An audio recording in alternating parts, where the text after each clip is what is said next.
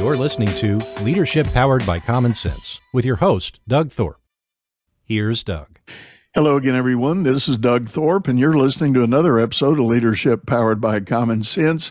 I'm excited today, and as I, you know, I realize I say that all the time. I, I do. I'm, I'm really proud of the guests I've been able to find, and today is no exception to that. I've got a lady visiting with me. Her name is Erin Labacqz, and uh, she is going to be sharing with us the idea of the importance of the words you use in your messaging. And we'll talk a lot more about that, but uh, let me say welcome to the show, Erin. Thanks, Doug. I'm happy to be here. Hi, everybody. And uh, talk to us about this idea. Just can can you give us a, a kind of top of the mountain uh, summary of what it is that you specialize in helping leaders understand? Sure, Doug. Yeah. Well, I think many of us maybe noticed a shift in how we think about our communication during and after the pandemic. And some of this was, you know, back in the old days, as we might say, I'm able to show up at a meeting, make a presentation, chat with someone in the hallway, make a phone call because we're all on the same schedule, et cetera. And as the pandemic started to kick in and people got farther and farther apart, they noticed, well, what's tying us together now is our writing. And if I am not going to even call you because we don't have core hours or something, my writing is going to be the only thing representing me in your mind. Not only will it be what tells you potentially what we're working on this month, directs you, redirects you, but it'll also represent who I am as a leader. And so people really started noticing, oh yeah, writing is interactive. If I'm not there, my writing is interacting with someone for me. And this has really created a change in the minds of leaders because we're now all realizing, hey, that means I can impl- I can impact perception and behavior with writing. Just like we used to, of course, do and still do with our behavior, with our modeling, and with our speaking, we can actually impact behavior with writing. And now people are realizing, yeah, I want to sound confident and represent myself well, but I also want to make sure that not only do I inform people, but I connect with them, because now our entire relationship in some cases takes place in writing. And so we've all really had a shift of, oh, right, this is something I need to sort of open up to the interactive nature of writing and realize that's how I'm building a relationship now. Um, and, you know, even we could take Doug and I as an example. We met only once before this, but our writing has established trust between us already. And it saves time because we hop on the call for the podcast. We have no problems. We're already ready because our writing did that for each other. And that's one of the many wins that leaders can get by writing with intention. The immediate thing that comes to mind is the, I'll call it evolution of society, you know, with social media and everything. We're into texting and emojis and all these sorts of things that are going on. And I was actually attending a board meeting last night for a nonprofit I'm part of, and we got into a discussion that our target audience is a younger population. It, it's it's supporting a group of college students is what it is, and we were lamenting the difficulty in connecting with a lot of them.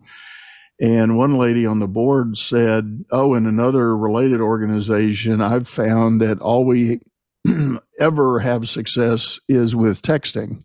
They don't even open emails anymore. So yeah, I'm yeah. like, ooh, uh, you right. know, showing my age, it's like, really? You, emails aren't even working anymore? So uh, let me just, there is a question in there somewhere. Have you seen a shift in the social acceptance of messaging and which way it's going and how it's emerging? You know, that's a great question because, yes, I often, even just when I'm with a client, maybe I show up to teach a class in person, I observe all the leaders I'm around, they're texting one another, typically, sometimes, you know, even after hours. And we can talk, for one thing, I think the culture of different generations is really important.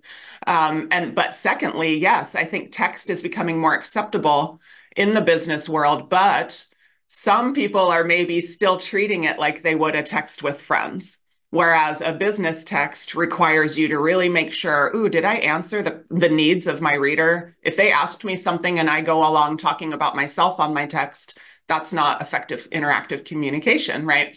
So we do need to consider, yes, in some cases, based on the reader, maybe a text is more effective for them than an email. But if so, we still need to sort of bring our business mind to that text potentially. Um, and we are seeing quite a difference with generations, because some of the forms of communication that have felt traditional and standard and seem totally logical for many of us to continue using just haven't had that that feel in that culture of the younger group, where it's kind of like, oh, my parents maybe email one another, but I haven't typically done that. And we're now hearing even texts, the way we capitalize, the way we use punctuation, the level of correctness can even vary among generations, including the level of correctness expected. And that's another part of communication we're always thinking of. Well, what are the norms and expectations of the group I'm writing to, including their generational culture? Yeah. I've got so many thoughts that went through my mind as, as you were describing that. A number of years ago, I took an invitation to be an adjunct instructor at a local college, and uh, they were looking for some additional staff in their business program, and I agreed to participate. And for me, that was, I won't say how many years since I'd really set foot in a college classroom, uh, but it had been a while, so I kind of conjured up my own sort of expectation of how we're going to do this thing. And I had in the back of my mind uh, the idea of stating to the class, I didn't want to have any devices in the room, you know, just other than maybe your laptop if you want to take notes.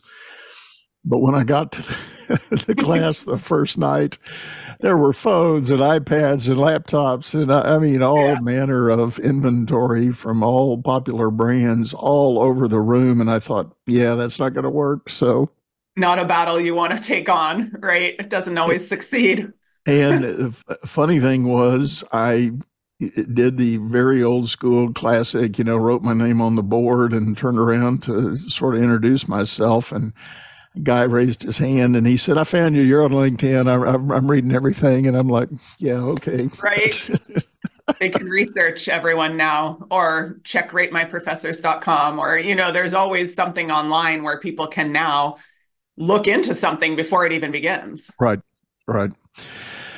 Well, let's, um, so as you kind of lean into this idea of the content and the messaging, what are some of the key checkpoints that you encourage leaders to think about just when they're sitting down with the proverbial white screen, white paper? What what should they be thinking about and how they should be structuring a message?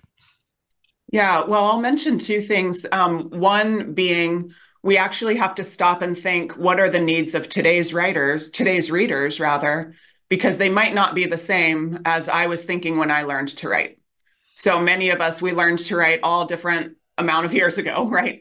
Doesn't matter how long ago it was, we typically were taught to write for one purpose, which was to show what we know and get judged for it, right? So that's just, we've all had that in our culture growing up.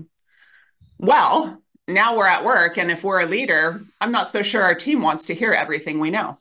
Right? That would be the wrong instinct in an email to all hands where we're trying to motivate people for a new project, right? It would be the wrong instinct suddenly to show everything we know. So we have to think, well, what do today's readers need?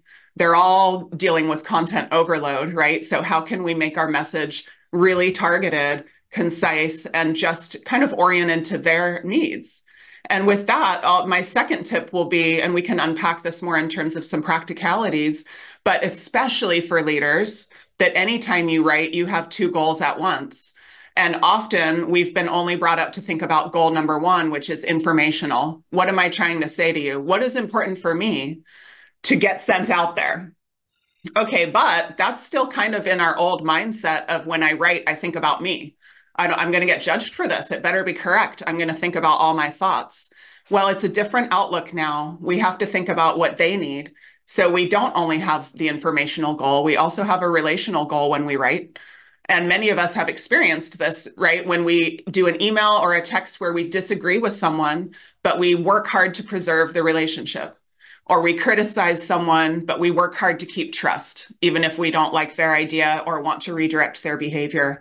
And so keeping that relational goal in mind, because it's always there, especially as a leader, right? A team member will read into emails, right? That's what we do when we look at our boss's emails. So we always want to write through the lens of those two goals, or we might forget that it doesn't really matter how glorious our information is if it hasn't connected with the receiver and they're therefore not ready to receive it. You know, related to that is something we were talking about before we got on air here, and it's it's a common practice that I see in leaders. They feel the need to present to their team a, a new directive, a new goal, a new objective, a new plan, whatever, and they they work long and hard, maybe putting the slide deck together or the presentation together or the memo, you know, to, to get it out there. And then they have the big day, the big reveal of this thing, and then they walk away kind of with a, whew, I'm, I'm done, uh, you know, that's good. And my advice to leaders that think that is, no, you're not. You've only just begun. You've you've really got to think through the process of reinforcing your message over time. Right. And to your point about remote working, it's even more important now that many of us still are operating remotely, because you put that message out one time, you might have a reasonably robust discussion about it, but that doesn't mean everybody gets it and everybody's one hundred percent locked in on the same path that you see in your mind. Yeah, it doesn't necessarily, I guess we often call it in class, ensure mutual understanding, right? When we say something, we're not sure that we've done the work to ensure that. We might have been really working hard to make the presentation interesting and motivating because we're excited about the idea, but we might be forgetting, well, did I make it actionable? Do the different people in the room know if they have an actionable part or if they were just supposed to know about it? And so we're going to need, that's, I think you're right, also um, just a sort of tr- accidental trend among leaders' communication. We're all real good at explaining, but that's not what everybody always wants. And so thinking about, if I'm going to reiterate my message, it needs to be oriented to what that reader needs to know or do. And that's just a, a difficult instinct to adjust to, because we're all so used to just coming forth with our thing that we need to get across. But now we're learning more and more through research on cognition, interpretation, content overload. People often simply don't get the message we think they've gotten because their minds are cluttered with a million other things, and they looked at social media right before they read your email or went to your talk, right? So we have to kind of craft information in a different way now, make it scannable, make it actionable, make it visual, make it concise, just trying to get to, hey, behavioral economics. How can I make sure this reader actually goes through reading this document? You know, that reminds me of a, another episode we did last year on this show. My guest was sharing with us the idea that employers and employees don't do enough of having the give and take exchange, just talking about basic expectations and obligations. Right. It it it's not uncommon that there's a lot of focus on expectation. You know, the employee shows up, you know, when am I going to get promoted? When am I going to get my next raise? When am I going to have this, that, and the other thing happen? Those are all expectations. And likewise, the employer has expectations. You know, I need a certain level of productivity. I need a certain throughput. I need certain policies and practices to be followed, and, and those are all valid and real expectations. But as as was revealed in the show we did, the, the big thing I think that gets skipped or ignored is a commitment to obligation. Mm. And, you know, you you talk about breaking down the vision or the story you're telling as a leader into actionable parts and relatable parts for the people. But I think somewhere in the mix of that is the leader's sense of being able to say, all right, here's my obligation to help you be successful. you know, here, here's what I think this new thing means for me as your leader to get you in the best possible position for success. And that's an element I don't see in a lot of communication. Right, right. Sometimes I think in a lot of communication, the expectation is implied and the actual requirements are hidden. Sometimes they may not seem hidden to us, the writers, but if they're within the middle of a paragraph, that may feel hidden to the reader. Um, people are having success with even just pulling things out with a bulleted list in the middle of an email. Or if I were to say, hey, here's the action item I have for you, I would surround it with white space and make sure it stands out and make sure it's towards the beginning. And we can kind of assume today that anything buried in a paragraph is a hit or miss of whether it's going to get acted on. People will not see, oh, that's for me.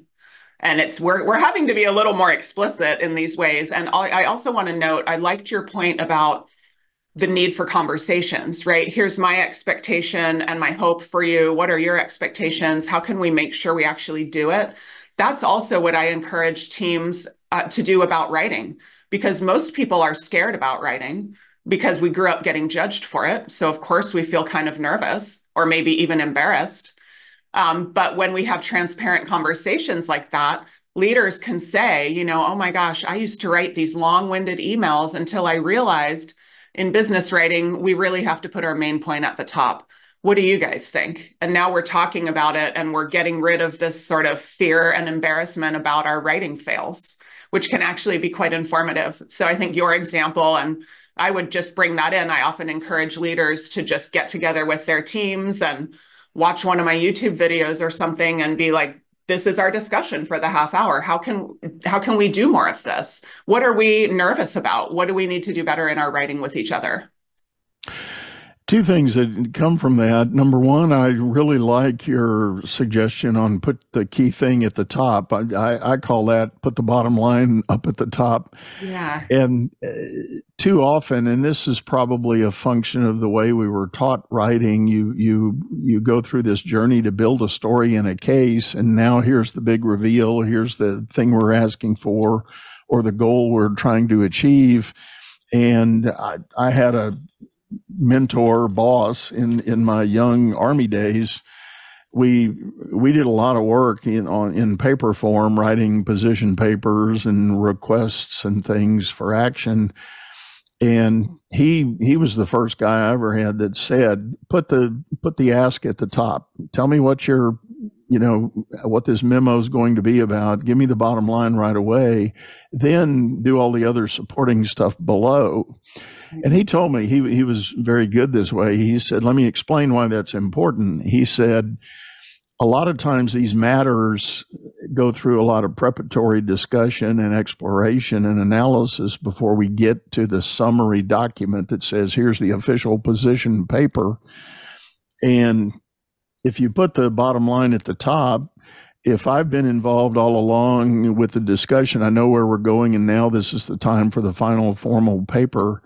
If I see that bottom line, I don't necessarily have to read all the rest of the stuff. I'm going to trust that you're going to not fabricate anything. You're going to, you know, repeat the details.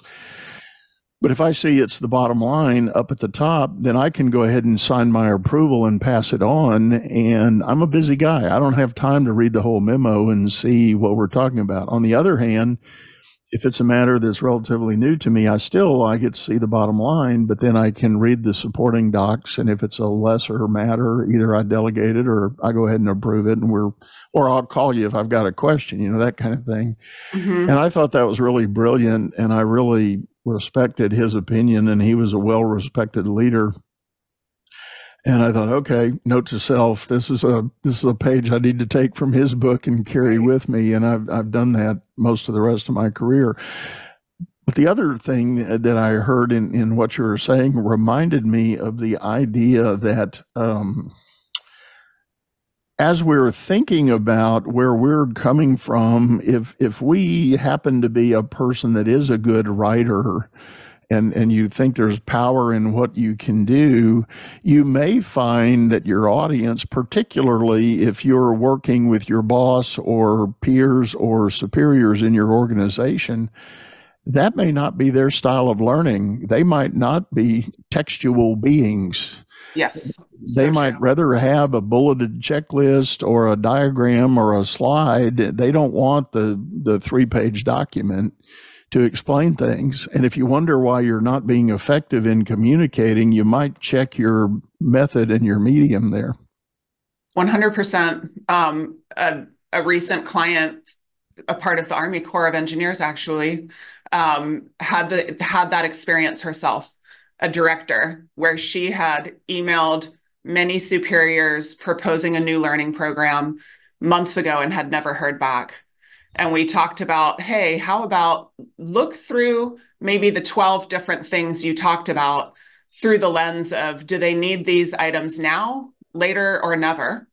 We have to be honest with ourselves when we write. There's an element of self-management.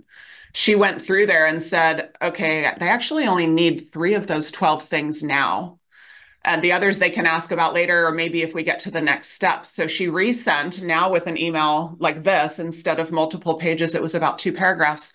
She told me she heard back from three of those leaders in the first day, and she had never heard back from anyone before.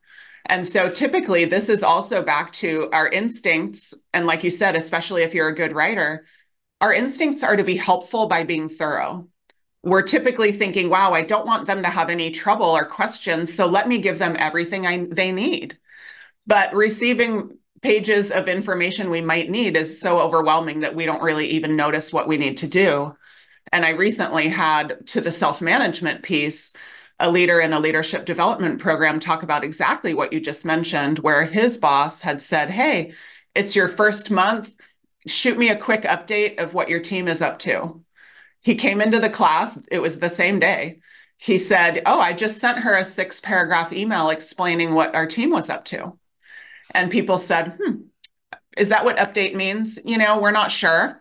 What, what is an update? Well, it's a subjective term, right? It depends on the person. And we said, so what's your boss like? And he said, you know what? Now that I think about it, she, I know her, she is a bottom line person. And so we said, well, if you knew she was a bottom line person, why did you send six paragraphs? You know, just curious, right? Because we're usually really honest about writing mistakes. That's how we learn. He said, you know what? It's because I was proud and I got excited. And that helped me remember, again, self-management, because I do that. I get excited and I'm typing away and I'm proud of these ideas and I'm really pumped. And now my reader is saying, you know, I'm glad you had an idea, but I didn't want ten.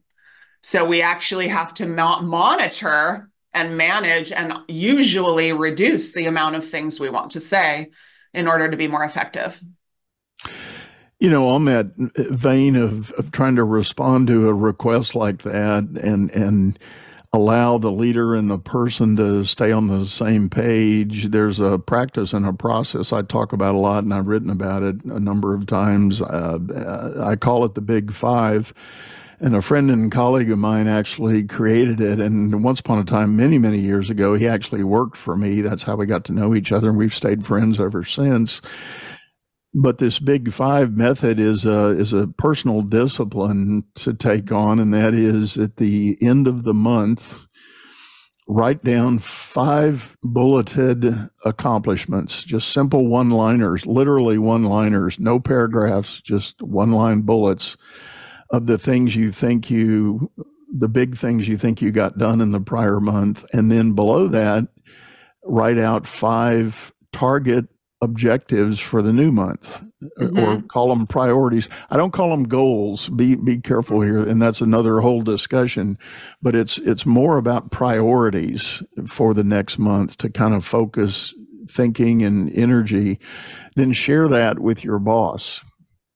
And the the actual way this came into being, uh, back in the day when this friend and I were working together, we were he was a unit manager in my bigger division, and um, we were going through a season of crazy, crazy busyness and overwhelm for most. Mm-hmm. And one day he walked into my office and just threw that thing on my desk. And I said, whoa, whoa, whoa, wait a minute. What do you do? What is this? You know, you can't just throw something on my desk. Yeah. and he said, uh, I, I just came up with this idea. Just read it, talk about it. And he said, it's my claim of five things I got done last month and my five priorities for the new month. And uh, when you look at it, call me and we'll get together. I said, well, wait a minute. If if you got five minutes, I got five minutes. Let, let me look at it. So I looked at it. And we actually went through it, and I said, wow, I didn't realize you got to work on number four. That's great. I'm glad you got that done. And then I started looking at the priorities. And in just a very quick instant, I was able to say, okay, number one is good. Number two is good. Three, I don't think so. I, let's table that. Let's push mm-hmm. that off for another day. But here's something I need you to think about. And I, I was able to share it with him. He goes, got it, and he revised his list, and we were off to the races. And and it dawned on me, in one little simple tool, we were literally on the same page with our goals, objectives, and priorities, and we were communicating about what needed to be done. So uh, well, yeah. I, I think it's a great tool, and people say they're too busy for stuff like that, but I'm telling you, it, it's five simple lines for each category and nothing more. I mean, if you need to have a discussion about all the rest of the story, fine, do that. But it it it just helps align expectations and and priorities. Well, and it strikes me that perhaps another reason that was so successful was not only that the writer was able to tell you so quickly their thoughts because of these concise sentences, so you could digest and get to work right away. But even if we look before that, in order to create, to whittle things down to five concise statements, the writer had to already think everything through. And so it's a great idea for any of us who are potentially about to send a very long message where it's like, you know, I don't want the other person to have to fight through all of this. It's my job to create the kernels and give them the kernels. And so they had done that for you. And then you could so quickly learn and work together. Yeah. Well, Erin, I want to shift gears a little bit. There was another area that you and I had talked about in our preparatory work for this show. I just want to talk about word choice and just some of the, is there such a thing as some broad ideas of word choice that we may stumble on or trip over accidentally in, in our communication as leaders? There certainly are. Um, and it's, I know it's hard because we worry about the interpretation from our readers, right? And often when I talk with people who've actually left jobs because of the communication of the leaders, the leaders didn't do that on purpose, right? Sometimes it's accidental that a feeling of condescension or dismissiveness or whatever it might be, might be coming through. And I think the easiest set of words to start with for that are you and your. Um, we know that these words are loaded for the listener or the reader, and it's simple for us to just adjust the way we use them. So I always recommend when you are talking about something positive, use you and your as much as possible. You know, your idea really promoted this strategy. We're so glad you said that. But when it's negative, shift from talking about people to the product, the outcome, the deliverable, the goal. I used to do this as a college instructor that kind of illustrates easily. If I'm writing comments on the side of a paper and they did great, I'm going to say, you supported your point so well here. But if they did not give evidence, I'm not going to say, you failed to support your point here. I'm now going to redirect from them and me to the matter at hand and write page three needs more evidence. It's not a hit on either of us. It's not personal. And when I started doing that, students would start coming into office hours and say, I saw your note. You're right. Oh my gosh, what should I do about page three? And it's not something to get defensive about. And so we can just be very careful with that sort of accidental accusation that can happen and try to reduce that subjectivity and personal angle when we're dealing with something critical and, and stay goal focused with that person instead. I really like that. That I think that is such an important thing. And another thing that I have worked with a lot of clients on is the notion, and this is a little more into the weeds, but it's a notion of trying to learn a little bit more about your team and try to be sensitive to, I call them trigger words, yeah. words that set people off, even though that's not at all what you meant. Right.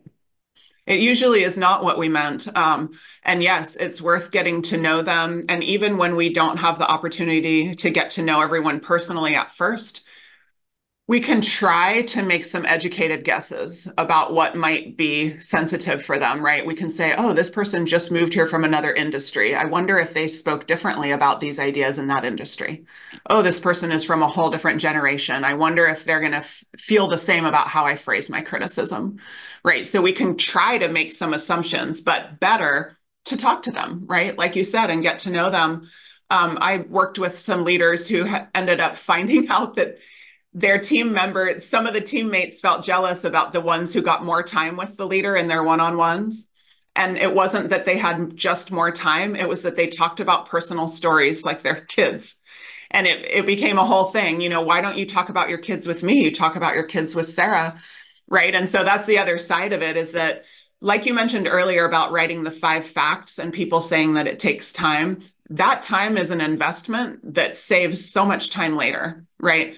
If I spend five extra minutes making my email sure that it's not going to accidentally sound condescending, I might save two hours of conflict next week, right? And so same with taking the time to make our writing clear and understood takes a little time, but uh, imagine the back and forth that you are not going to have to do as a result. Well, and, and to leverage that point, in my example on the priority list, when I said number three, we don't need to do right now, let's table it, let's save it for another day, instead do X. If you think about that, that saved him all the time and effort, and it, it his team was very capable of doing number three, and I knew they would, but I just didn't see it as a priority, and we had other things we needed to get done. And if he had gone on without my input on number three, he would have come back the next month and said, well, you know, number three was now an accomplishment. And I'd be sitting there going, why'd you do that? We don't, we don't need that right now. We, you know, why? and, and so it, it's, uh, you know, it's an honest mistake if, if we're not communicating and not paying attention at his perception of what is a priority versus mine as the, in that scenario as the boss, you know, was easily aligned with just a simple dialogue. And, and we did that. Communication took about five minutes to get done, and right. very efficient, very powerful. And, you know, we were off to the races with it. Um, One other thing that, as we were talking through this, I, I, I love your point, and I do want to repeat it, the the part about the informational and relational. So I'm I'm going to ask you to walk through that one more time. Yeah, sure. So when we write, we're typically thinking of our goal, which is to get across information usually.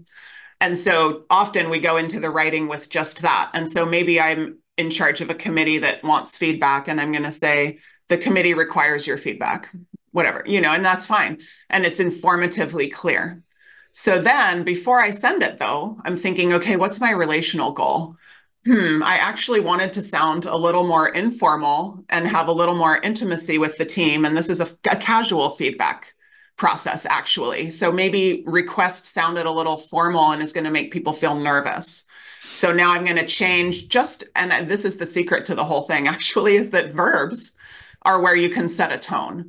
So if you've written a concise sentence like please, uh, or the committee requests your feedback, the committee invites, requires, requests, demands, wants, needs, solicits, hopes for, right? So many different ways. And you'll find that because people ask me, hey, Erin, how can I be concise and nice, right? Informational and relational at the same time, because we feel like when we're concise, maybe we're not super polite because we're just quick. Well, your verb can do it for you. So I'll ask people when they come to class, what would be the best way for me to welcome you? Thank you for attending, thank you for participating, or thank you for joining. They all pick joining. It's, it meets the relational goal, even though all three sentences met the same informational goal. So what we're finding is the informational goal is, of course, key for moving to the next step of action and business outcomes, but the relational goal is where we can save time by avoiding conflict or managing conflict productively, rather. Um, it's where we can show respect and avoid accidental condescension. Because if I said, you know, thank you for attending, maybe someone out there is now feeling like a number. But if I say thank you for joining, they're feeling together with me. And it's that one word. So when we write, we want to just be attuned to both goals. Well, I want to tell this person that I don't like this idea. As we know from our personal lives, there are ways to do that that make the relationship more successful. So we want to have that second thought in everything we write. Um, I've worked with people who've, like I sort of alluded to, have left jobs because of the communication coming down from above, making them feel dismissed and unimportant. And they're secretly the whole time like, when can I get get out of here, right? So that relational side is behind even things like morale and retention. It's so important, and yet it's often not taught because we've been sort of drilled to just try to be correct.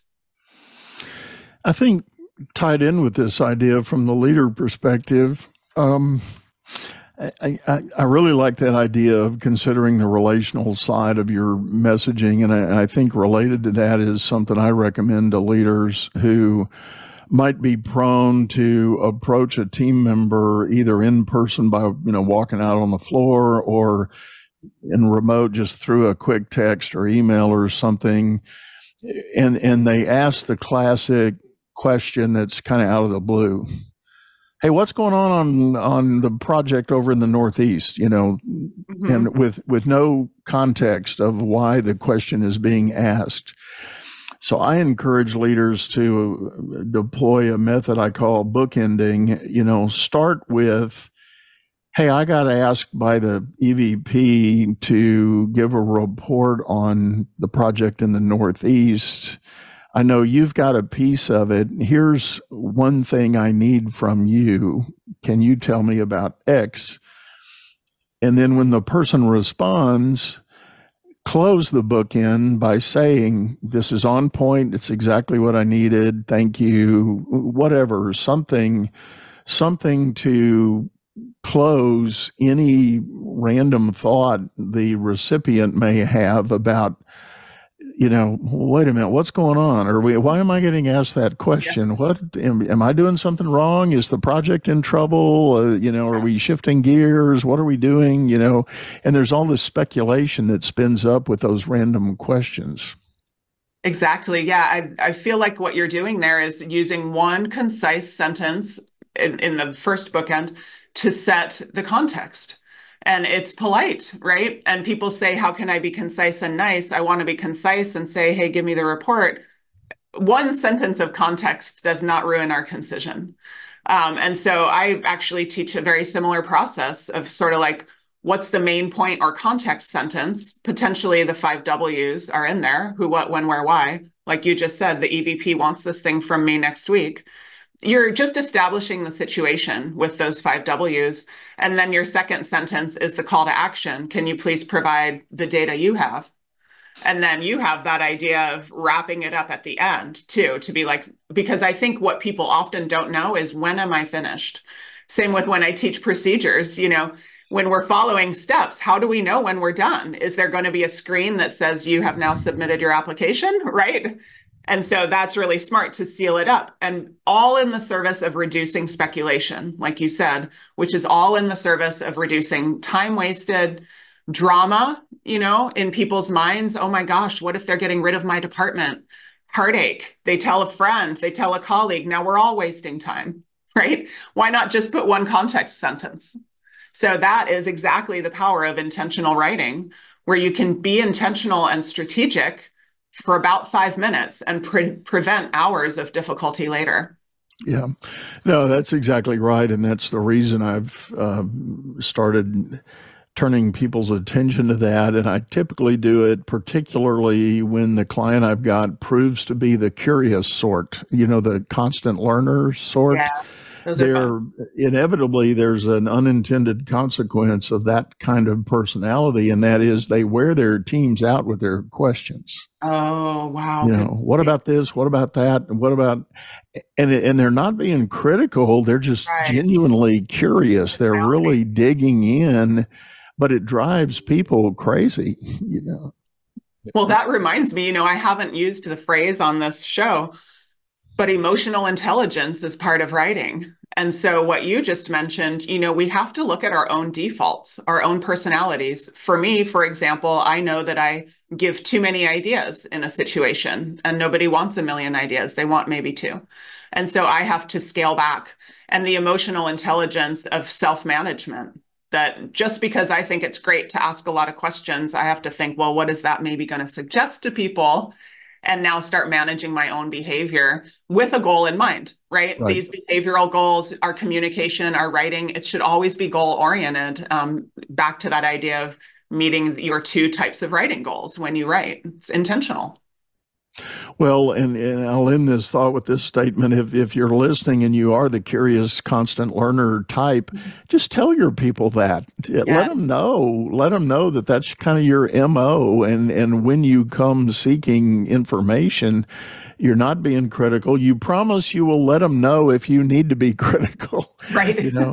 And but otherwise, you're just curious. You're you're you're inspired. You're thinking of something. It's it's a random thought. You need information, and that's why you're asking. And you you might be able to shrink the size of your bookends by just setting the stage for that whole dynamic, and just let them know that's your that's kind of your operator's manual. That's what you do. And mm. the more you can reinforce that, then people can get on that wagon and go, oh. Boss is just curious. Sure, I'll play. Right. You know, here you go. Here, what you need. What's next? And exactly. And it works out fine. Yeah. Well, Erin, I think we're about up on time for today. Thank you so much for sitting in and sharing. Uh, tell people the best way to get a hold of you if they're interested in knowing more.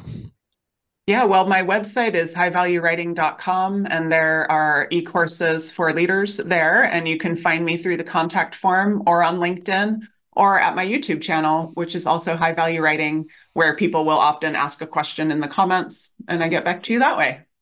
Awesome. Well, as always, folks, we're going to have those links in the show notes, so please take advantage of that if you didn't copy them down and you didn't wreck your car listening to this part. But uh, uh, one last time, Erin, thanks a lot for sitting in. Thanks so much for having me. Thanks, everybody. You bet. And with that, folks, we're going to sign off, say goodbye. Go out there, make it a great day.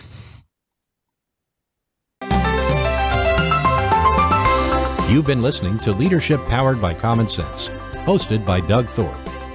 If you would like to know more about the coaching and advisory services he provides, visit Doug Thorpe dot com.